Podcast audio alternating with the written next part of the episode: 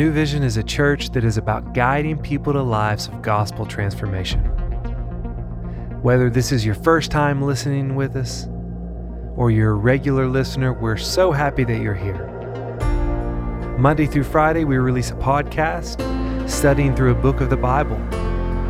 Right now, we've focused our attention to the Gospel of John. Again, we're happy that you're here. We know God's going to do something great. And joining us today, our teaching pastor, Nick Person. What is going on, friends? I'm excited to continue on this Gospel of John journey with you. I'm going to be reading from John chapter 6, verse 60 through verse 9 in chapter 7. A little background before we pick up in this story Jesus has just called himself the bread of life. Shocker alert, this bothered some of the religious religious leaders of the day because how dare he say he came from God. And so we're going to pick up in John chapter 60 and I'm reading from the CSB is what I read when I do my time with the Lord. Let me begin. It says this. Therefore, when many of his disciples heard this, they said, This teaching is hard. Who can accept it? Jesus, knowing in himself that his disciples were complaining about this, asked them, Does this offend you? Then what if you were to observe the Son of Man ascending to where he was before? The Spirit is the one who gives life, the flesh doesn't help at all. The words that I have spoken to you are spirit and are life. But there are some among you who don't believe. For Jesus knew from the beginning those who did not believe in the one who would betray him. He said, This is why I told you that no one can come to me unless it's granted to me by the Father. Verse 66. From that moment, many of his disciples turned back and no longer accompanied him. So Jesus said to the twelve, You don't want to go away too, do you? Simon Peter answered, Lord, to whom will we go? You have the words of eternal life. We have come to believe and know that you are the Holy One of God. Jesus replied to them, did not I choose you to 12. Yet one of you is a devil. He was referring to Judas, Simon Iscariot's son, some one of the 12, because he was going to betray him. After this, Jesus traveled in Galilee since he did not want to travel in Judea because the Jews were trying to kill him. The Jewish festival of shelters was near, so his brothers said to him, Leave here and go to Judea so your disciples can see your works that you are doing, for no one does anything in secret while he's seeking public recognition. If you do these things, show yourself to the world, for not even his brothers believed in him. Jesus told him, My time has not yet arrived, but your time is always at hand. The world cannot hate you, but it does hate me because I testify about it that its works are evil. Go up to the festival yourselves.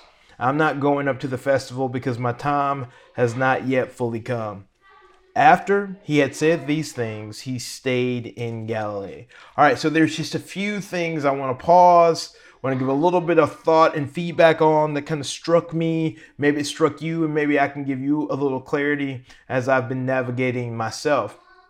The first place I want to stop is verse 64 and 65. It says this for Jesus knew from the beginning those who did not believe and the one who would betray him. He said, This is why I told you that no one can come to me unless it is granted to him by the Father. Here's what's interesting. You will see later it's revealed that he is talking to Judas Iscariot. Now, what's interesting about this to me, even though Jesus knew that Judas would be the one who would betray him, who would run his own way, who would do his own thing, and really um, turn him into the authorities, Jesus still allowed Judas to be a part of what he is doing.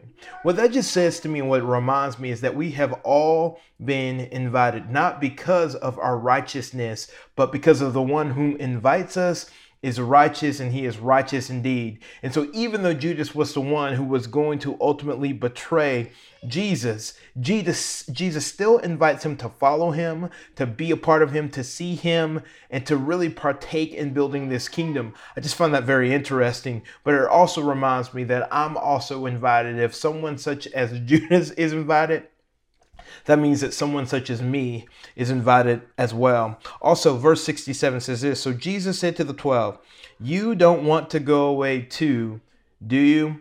In essence, what he is saying is like, hey, do you want to go away because times have gotten difficult? Do you want to go away? It's because I have allowed you and led you into a place that is challenging and uncomfortable. What a profound question for such a time as this. In this season, you might have had the thought of, man, Jesus, to follow you in this time feels like a very difficult undertaking. Jesus, sometimes it's hard to keep my eyes fixed on you and my feet following you because it just seems so difficult because sometimes I feel I don't know what's going on. I don't know which direction I'm going in. Listen, welcome to the tension. These early disciples were in the same tension where Jesus looks at them and goes, Hey, I get it. I get that it's difficult, but trust me. To walk with me is a better way to walk because I am your peace. I carry your burden and I have secured victory for you, even when times are difficult. Verse 68 Simon Peter answered, Lord, to whom will we go? You have the words of eternal life. We have come to believe and know that you are the Holy One of God. Peter has his mic drop moment of clarity and just really eloquence. He goes, Jesus, you are where life is. Outside of you or away from you is not true life. You are the only one where life comes from. And so, Jesus, where would we go and be fed and nourished and drink from a well that's ever flowing? Nowhere. So Peter goes, Jesus, we're not leaving you because everything else would be a compromise and less than. Verse number one of chapter seven says this After this, Jesus traveled in Galilee since he did not want to travel in Judea because the Jews were trying to kill him. I just find it interesting that scripture just puts that so kind of lackadaisical, even. Like, oh, yeah, by the way, he's not going to go to Judea because there are some people trying to kill him. Like, everywhere that Jesus went in this time, people were trying to kill him, people were trying to stop what was going on. And I just find it interesting that Jesus was aware of all of these things. He navigated differently, but he didn't stop walking. And I just think that's a very timely word for us as well. Verse number six Jesus told them, My time has not yet come, but your time is always at hand. What does he mean by this? Well, what he means by this is he knew that once he went public and he presented himself to the masses of being the Messiah, that soon thereafter he would end up surrendering his life on a cross to be the ultimate sacrificial lamb. And so what he was saying is like, it is not yet time for me to do the thing you're telling me to do. I hear you. I could very much leverage my fellowship right now. I could very much leverage this place that we're in for my gain, but that's not what I'm about. I know that once I go fully public with being the Messiah, then I also know what will shortly follow that, and that's me surrendering my life on the cross. And my Father has told me it is not yet time to reveal that. So Jesus was patient.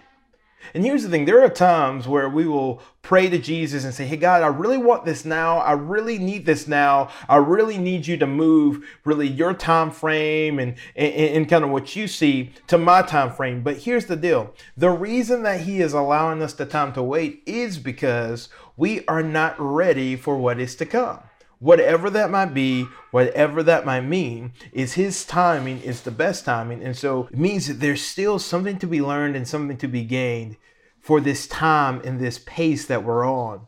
And so a lot of times we want to rush it, but really, God is at work in the midst of what he is doing, and his timing is absolutely perfect. So Maybe it's that we're not ready yet, or maybe it's just not time for it yet, but know that we can trust Him. And we see this with Jesus. Like Jesus could have very easily said, okay, now is my time. I'm going to do and step out in public and do what I want to do.